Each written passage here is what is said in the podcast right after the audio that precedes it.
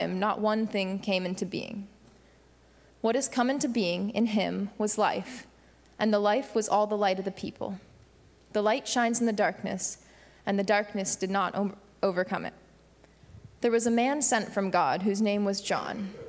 He came as a witness to testify to the light, so that all might believe through him. He himself was not the light, but he came to testify it. The true light, which enlightens everyone, was coming into the world. He was in the world, and the world came into being through him. Yet the world did not know him. He came to what was his own, and his own people did not accept him. But to all who received him, who believed his name, he gave power to him. He gave power to become the children of God, who weren't born, not of our blood, or of the will of the flesh, or of the will of man, but of God. And the Word became flesh and lived among us, and we have seen his glory the glory as of a father's only son, full of grace and truth. John testified to him and cried out, This is this was he of whom I said, He who comes after me ranks ahead of me, because he was before me. From his fullness we have all received grace upon grace. The law indeed was given through Moses. Grace and truth came through Jesus Christ. Not one has ever seen God. It is only God the Son who is close to the Father's heart who has made him known. This is the word of the Lord. Thanks be to God. Thank you. So today, some people call it the fourth Sunday of Advent, and some people call it the um, Christmas Eve. How many of you know which one is correct? It's both correct. So, our scripture lesson contains these very poetic, beautiful, and most repeated and most significant words ever written, which is what we have. Uh, um, is that Emily who read that? No. Julia. Julia, sorry. Thank you, Julia, for reading the gospel. Let us pray. May the words of my mouth and the meditation of our hearts be acceptable in your sight O Lord, our God and our Redeemer. Amen. So, we're looking at the big picture of God's action today, and the Gospel according to John chapter 1, which we have heard from Julia reading to us, stretches our vision from before the beginning of time and to the new creation at the end of time. It reaches from matters beyond space and form to the most specific form of a baby born to a young woman in Bethlehem. It shows us the actions of God and God as the Word incarnate in Jesus. Redeeming us and claiming us in His own children, John chapter, tell, chapter 1 tells the great story of what God was doing from creation through every moment of human history. It takes us from heaven down into the world, into the individual story of every person, including you and me. To capture that sense of the big picture in the dimensions of space and time, of divine and human, of eternal and historical, please listen to three voices reading. Uh, Pastor Steve is going to be reading from Genesis chapter 1. Oh, I'm sorry. Bill Mallet is Pastor Steve. no, it's not. Bill Mallet is sorry, Bill Mallet. Pa- sorry, Pastor. Is reading. He's, a, you know, he's the oldest among us. So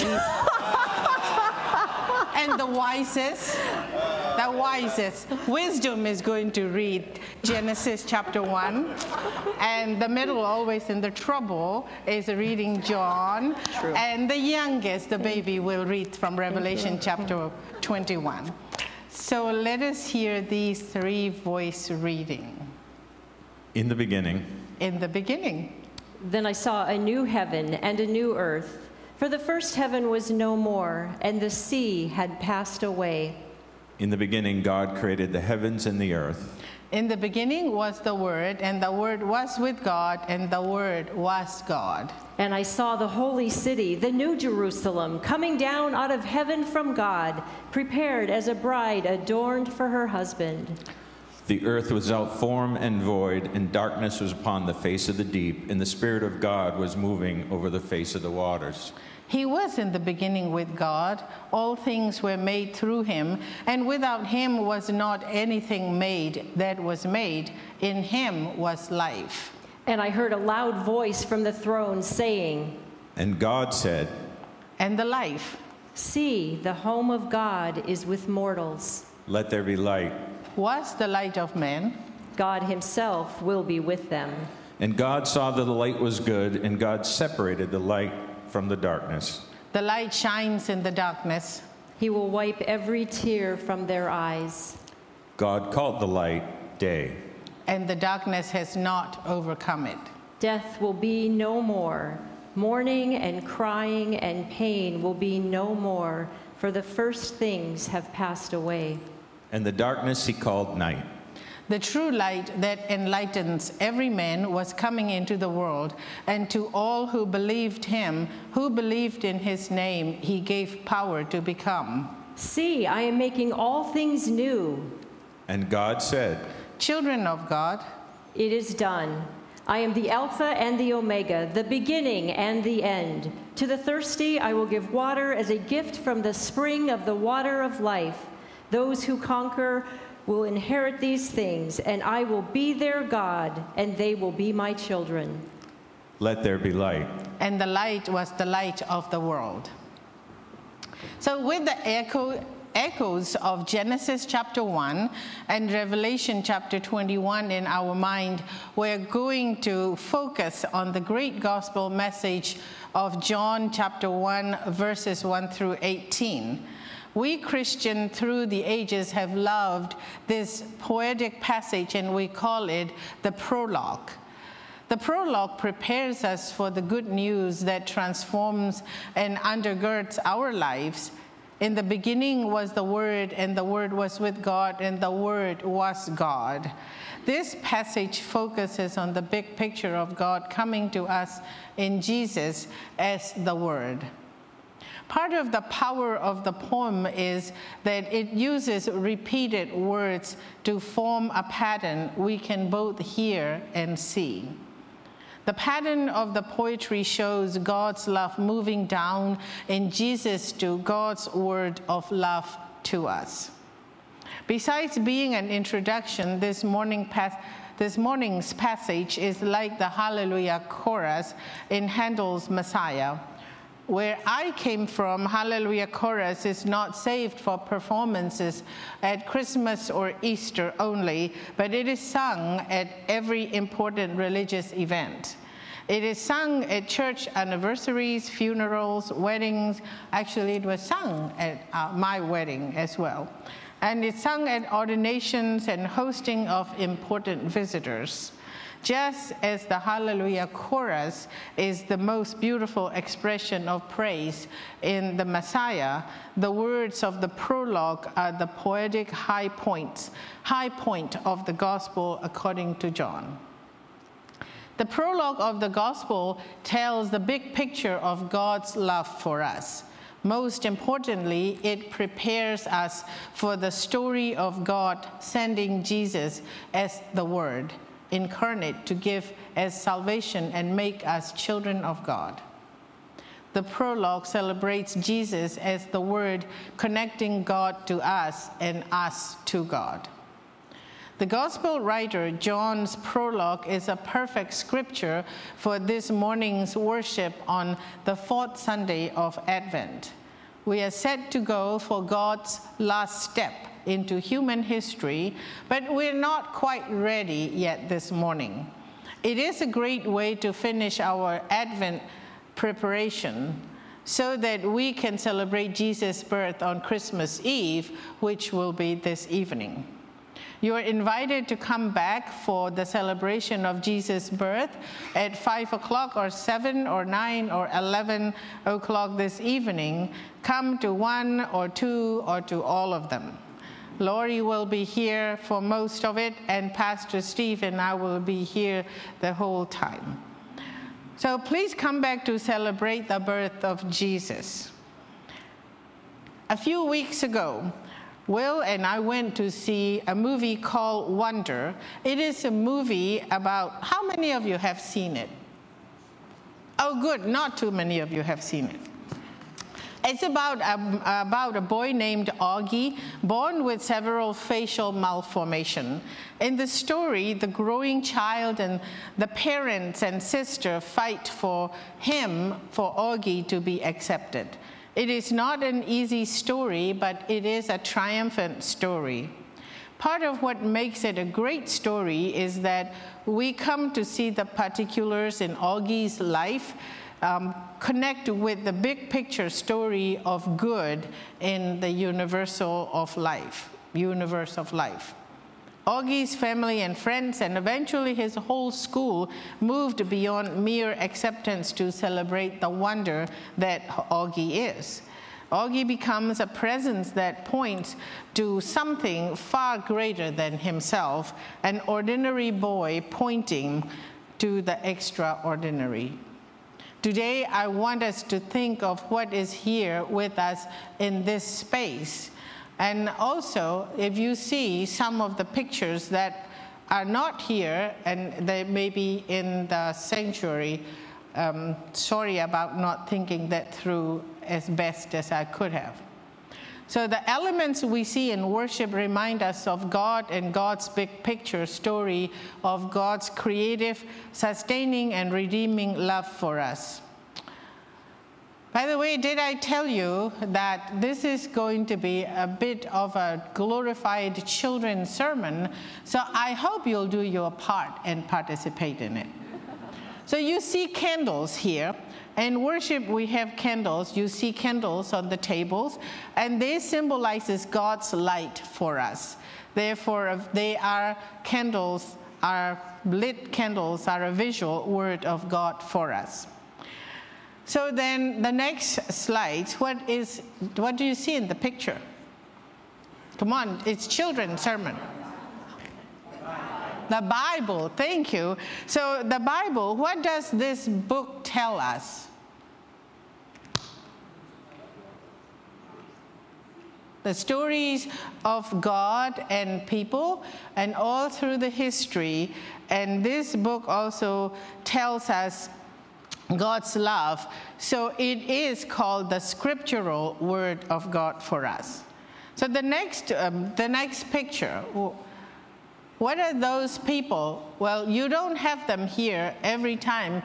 I don't think we have them here every time, every Sunday, but you see them every first Sunday.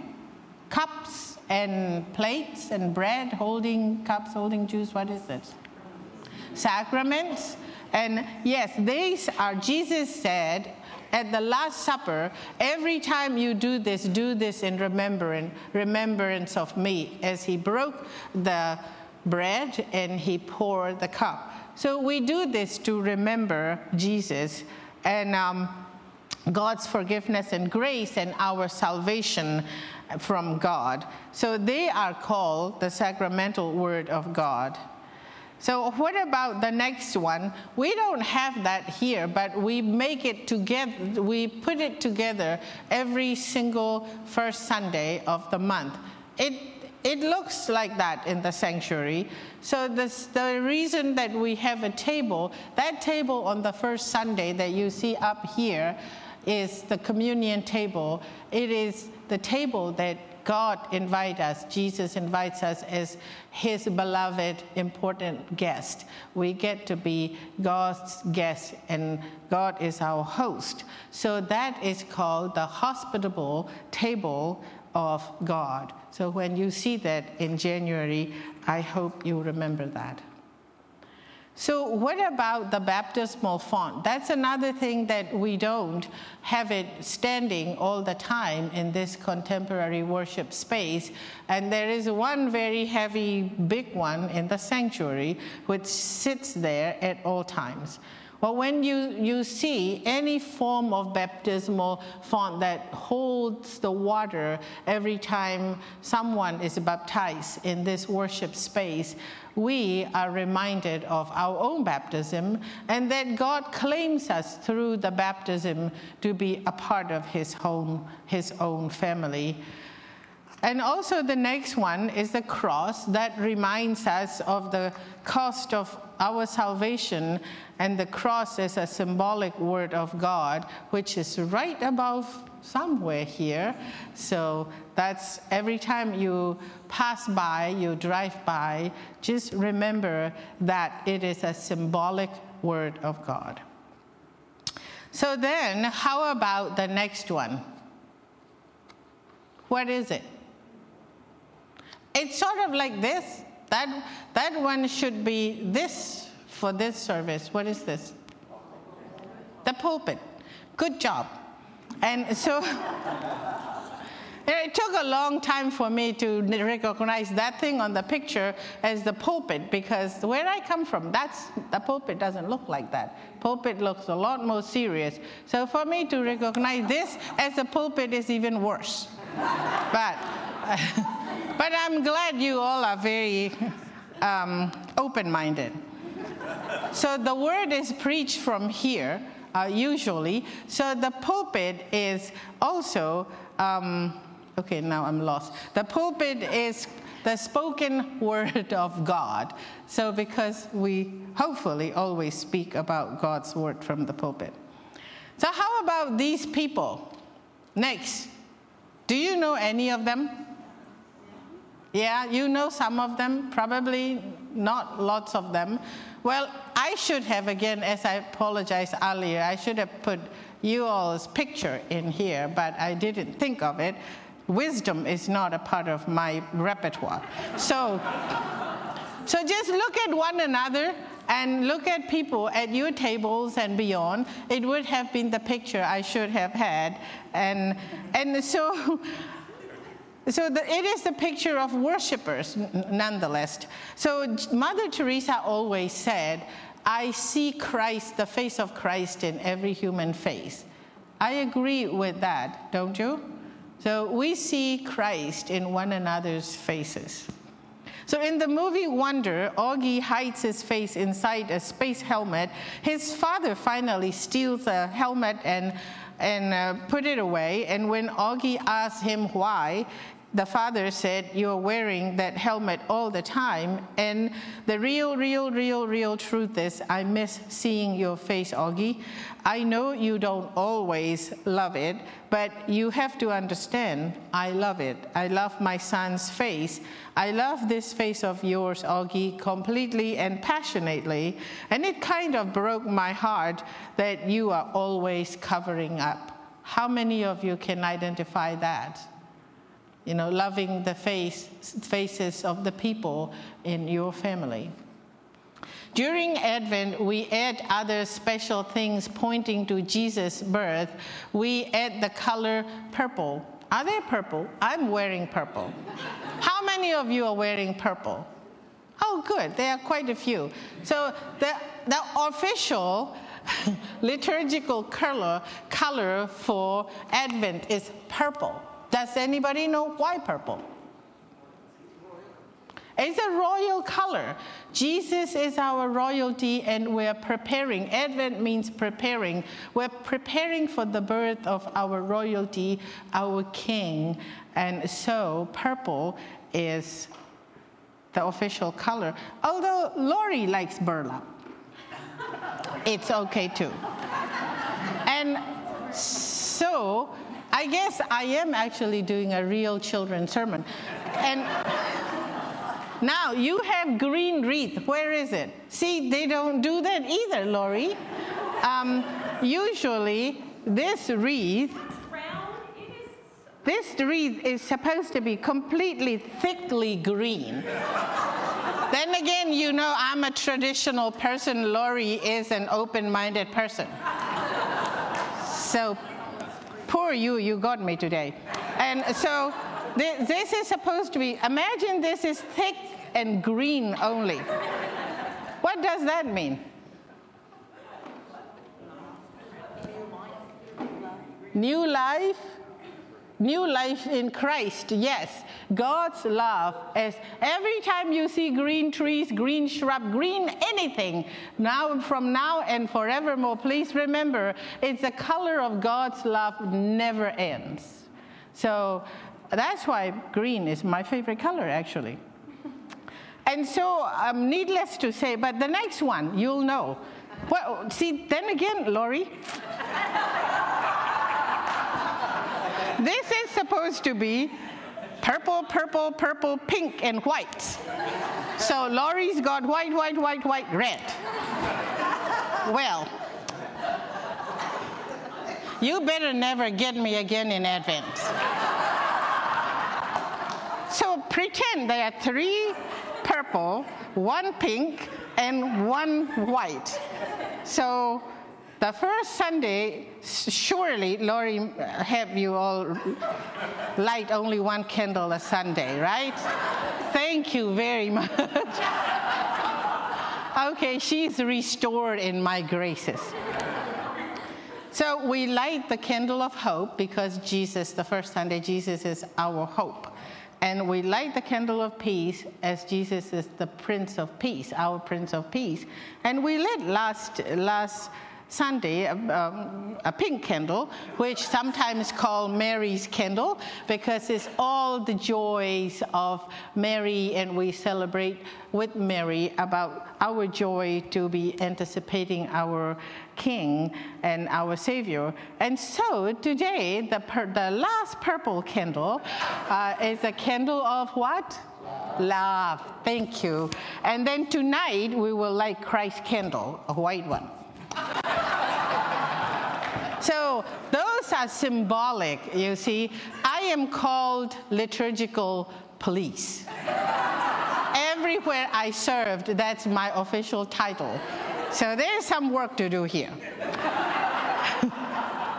and so then we, isn't this amazing journey that in Advent we come every Sunday, and in between Sundays, we have these scriptures for devotional and Pastor Steve, uh, this little light of mine, daily devotion, and all of that, and the devotional that you all put together. This is all a part of a big picture of God's picture, and including us, all these elements in ourselves, our faces, our entire selves are a part of God's big picture. So I would like to invite you all again to come back to, oh, yes, where is Steve before he kills me? Music. Yes. He left. Oh, good. No, I see him there. So, music, it's not just the piano and the, you know, all these instruments. They are reminders of how we are joyful. You know, everything we do is in response to God's love and grace already given to us. So, people, musicians, and, and musical instruments remind us of God's word and love. So, I'd like to invite you once more to come back either at 7 or 5 or 11 or 9 p.m. tonight. That goes with the way Lori doesn't have things in order. So, now having experienced this whole Advent thing, although they are kind of upside down and mingled around, and we are good, we're finished with our Advent preparation. So come back um, and to worship tonight and for celebrating the birth of Jesus Christ. And thanks be to God for letting us be a part of his big picture. Amen.